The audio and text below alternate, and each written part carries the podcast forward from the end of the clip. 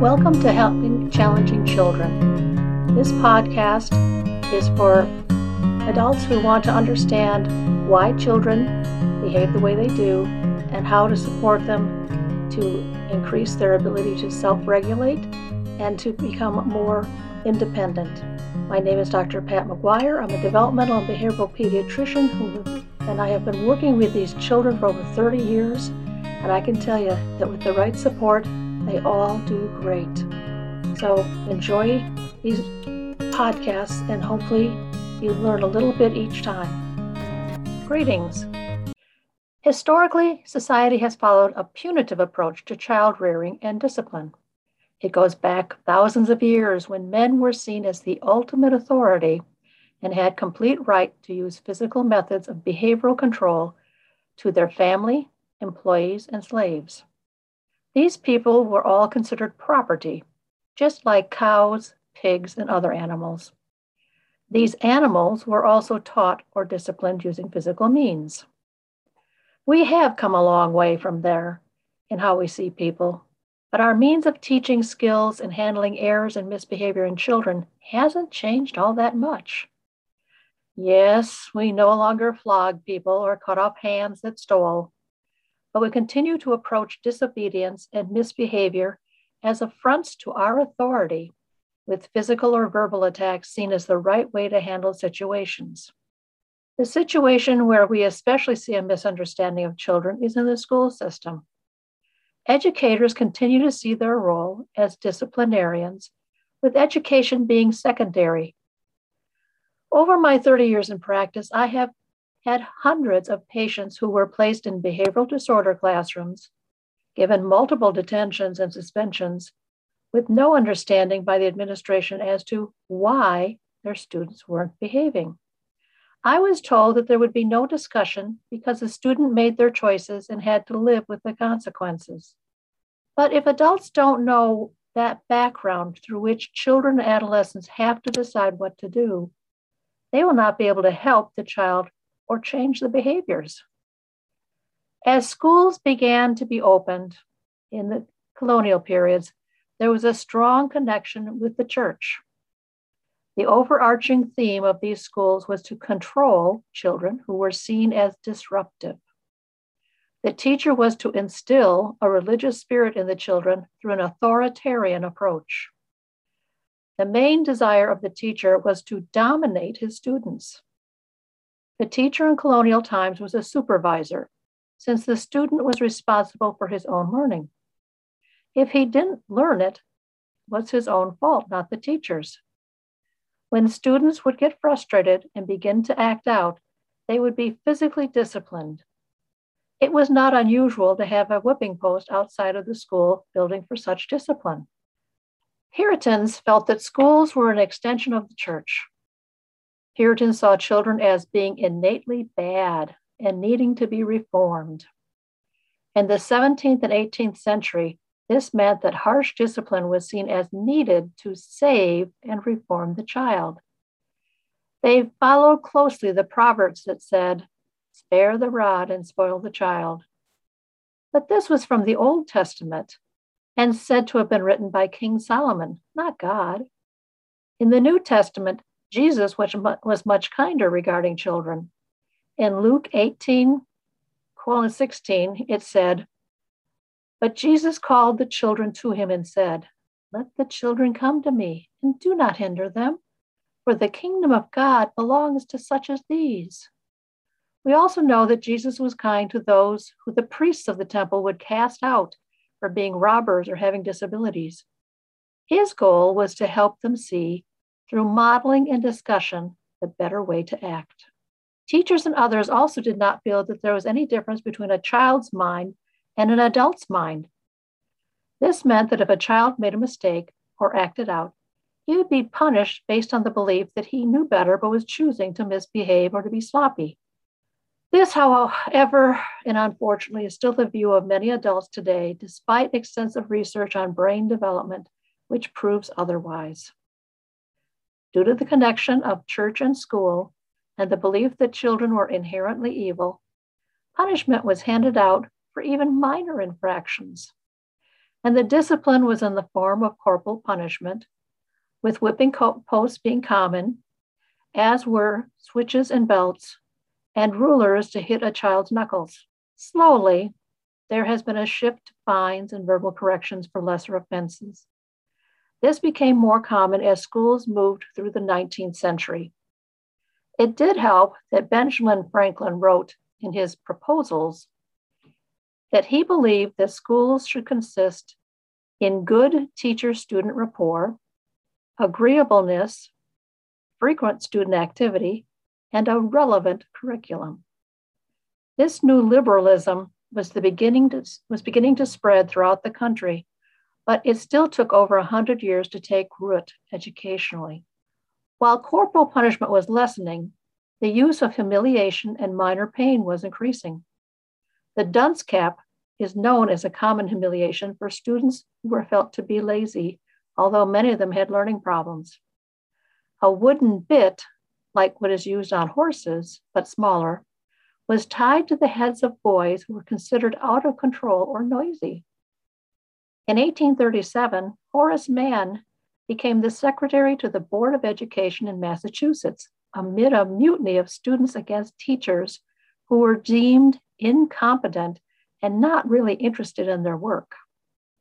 Students were re- rebelling over having to be in school where they were being abused rather than learning a trade he started the requirement of professionalizing teachers and began normal schools, which were schools for teacher education. A major focus was not on education, however, but on class discipline. It was not until the end of the 19th century that most teachers had graduated from normal schools or universities. Mann did realize that there needed to be a change from the historic use of severe, harsh modes of control. Others after 1840 also began to realize that the historic model, which assumed that children were innately depraved and had to be rehabilitated, was incorrect. Through the guidance of some educational theorists from Europe, children were beginning to be seen as individuals and not just little adults. They introduced educational materials to aid in learning, such as reading materials other than the Bible, games, manipulatives, and nature studies. It was finally seen that if educational environments were active and secure, children behaved better. But as they were making these changes, there were other problems being seen.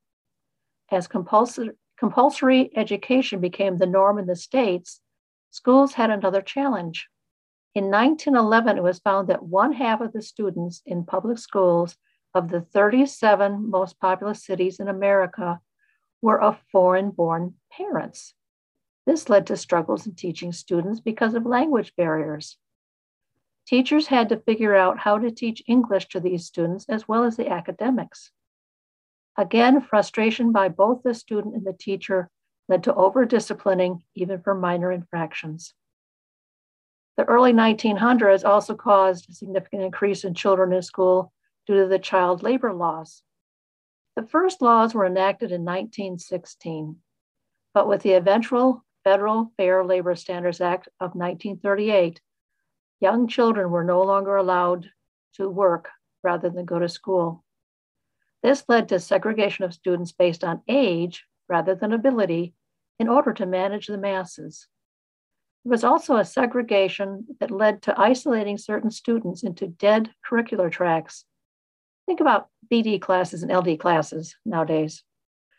This work by Mann and others led in the early 20th century to the child study movement, where there were in depth observations of children at different developmental levels to understand how they grew and developed. They realized that children learned better if they could move more. They found that it increased their growth socially, morally, and intellectually. Teachers were encouraged to motivate children to do, do correct things rather than punishing them, which is felt to move children farther away from good behavior. Despite this new view on children, through the 1980s, corporal punishment was permissible in all states. This followed the U.S. Supreme Court case of 1977, which ruled that corporal punishment did not apply to the cruel and unusual punishment clause of the English Amendment. As of 2018, corporal punishment is still legal in private schools in every state except New Jersey and Iowa. It is legal in public schools in 19 states and practiced in 15 states. The last statewide ban was in North Carolina in 2015. As of 2014, it's estimated that a child was struck in the US public schools once every 30 seconds. Currently, the US is one of two Western world countries that allow corporal punishment. The other is parts of Australia. In all, corporal punishment is banned in 128 countries in the world. It should be noted that schools have grown increasingly bureaucratic over the century formalizing disciplinary systems and shifting from physical punishments such as whipping, to forms of spatial or structural punishment, such as suspensions and isolation rooms. School discipline has not only become to resemble the operations of prisons or policing, but has grown increasingly integrated with those institutions, subjecting children to new levels of surveillance, restraint, and criminalization. By the 1950s, there were tight connections between social service agencies, juvenile justice, and the police. The police were part of the school systems as early as the 1940s as school resource officers. The thought was the police would be role models for troubled students. It was felt that they would intervene more effectively in the hallways than on the city streets. Unfortunately, this led to more arrests and court involvement. Police were allowed to be more physically aggressive than school administrators, who only had the paddle for corporal punishment.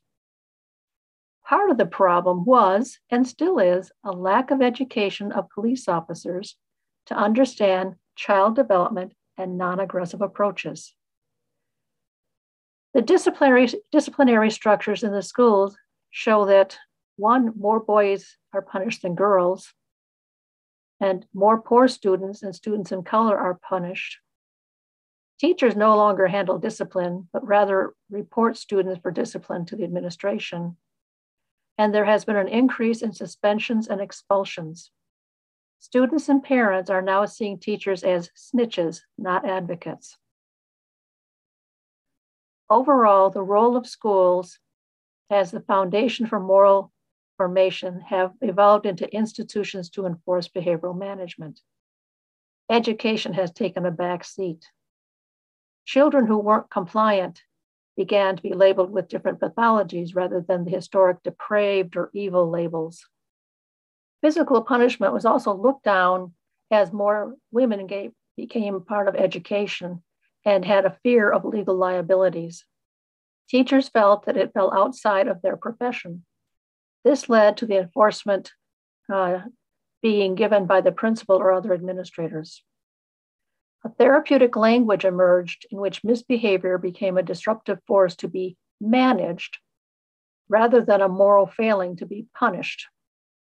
This, in essence, pathologized behavior so that there was no need to understand it and work out a solution. This brought about the use of behavioral disorder and emotional disorder classrooms with their isolation rooms. In the 1970s, there began to be the use of restorative justice in the justice system. The goal was to develop a reconciliation between the victim and the person who had harmed the victim. It has been successful in many situations, and in 2007 was first tried in a school in Oakland, California with success. Since then, there has been an increased belief that restorative justice, with its demands for mutual recognition, respect, and atonement, is far more in keeping with the proper understanding of schools as moral communities, and as such marks a more fitting approach to school punishment. Along with the concept, there's also been an increasing emphasis on teaching students social and emotional skills, and I'll get more into this in a bit. Nowadays, the role of the school is to provide academics which will prepare students for vocational training skills. This is not just math and science, but what employers call soft skills. These include communication, responsibility, teamwork, and problem solving. This is where school discipline has failed students since they can't share why they did what they did so that communication can be improved and problem solving can take place. Students are told that there are no excuses and they have to live with their choices. This is totally contrary to how restorative justice works. Schools are also supposed to teach the liberal skills of autonomy and personal responsibility. Our current society, however, is demonstrating that while prior students embraced personal autonomy, individual rights, and rule, rules, they haven't learned about personal responsibility. They also haven't learned the role of civics, which relates to how their actions affect others. They don't know how to live together peacefully and justly in a democratic society where tolerance and open mindedness is essential. Students were never taught these skills since they couldn't discuss the whys of their behaviors or have them considered as valid, valid reasons for their behaviors.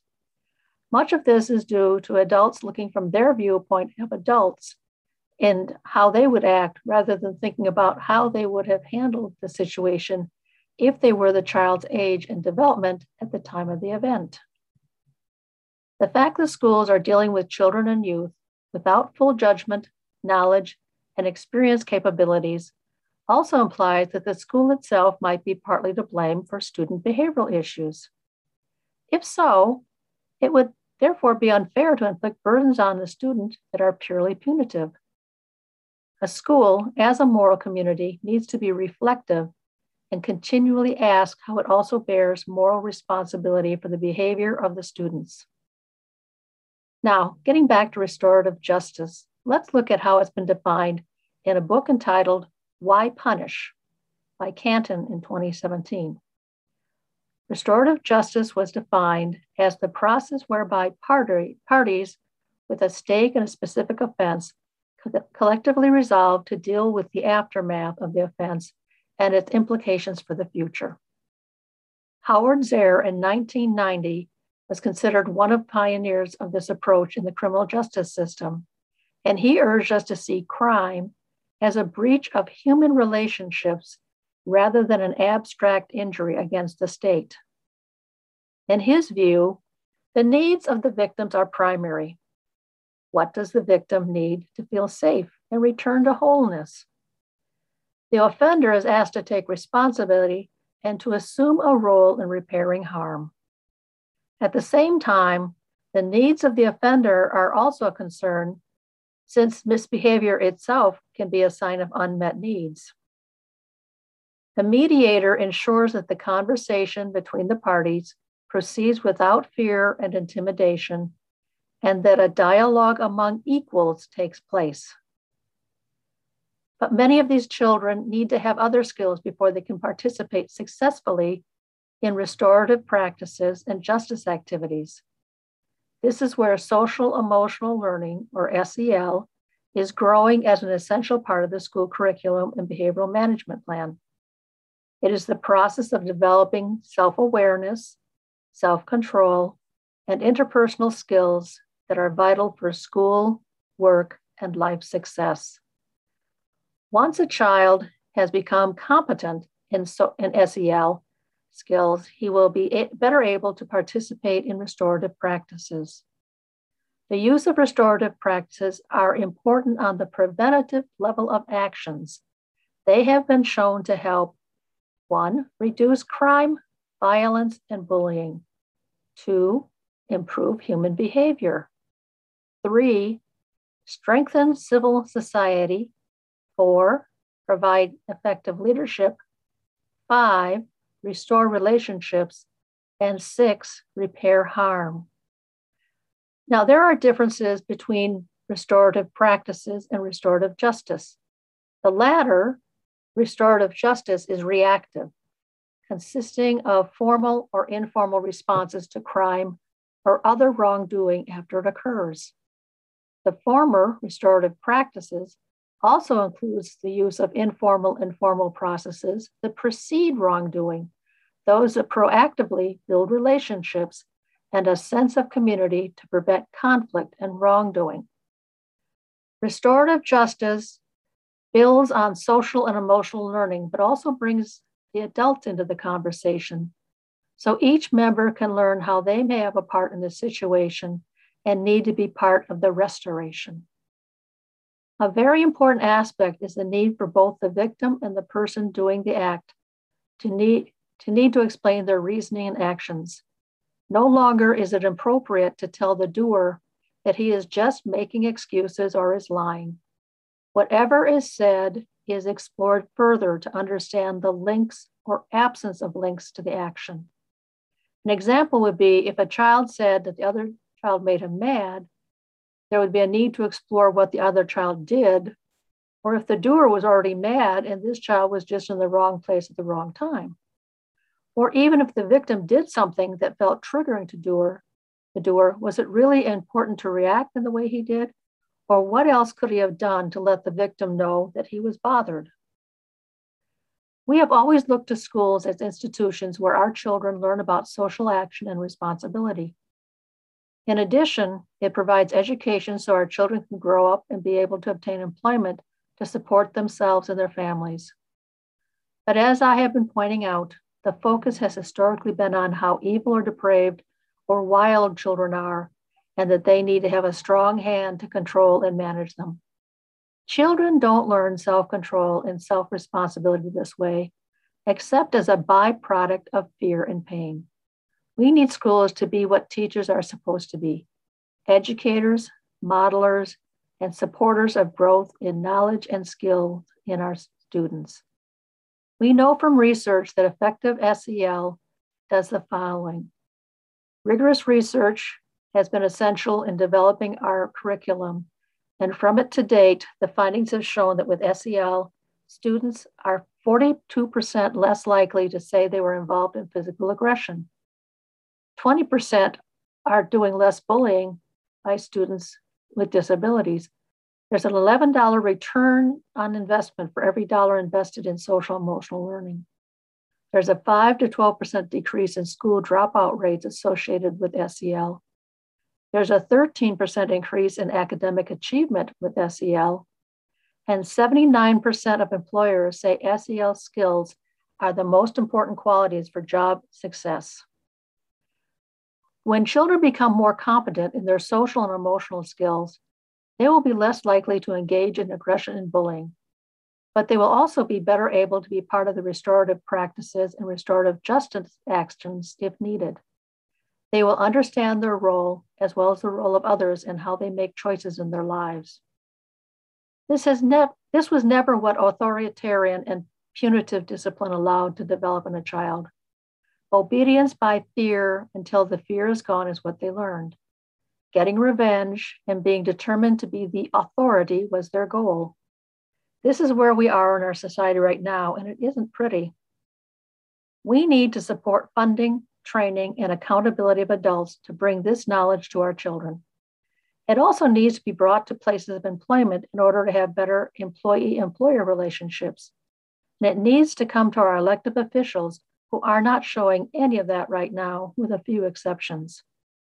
So, my call to you is see where you can promote and encourage schools to develop and implement social emotional learning and restorative practices and restorative justice. These will help our kids much more than keeping them out of school, which we already know leads to worse adult outcomes.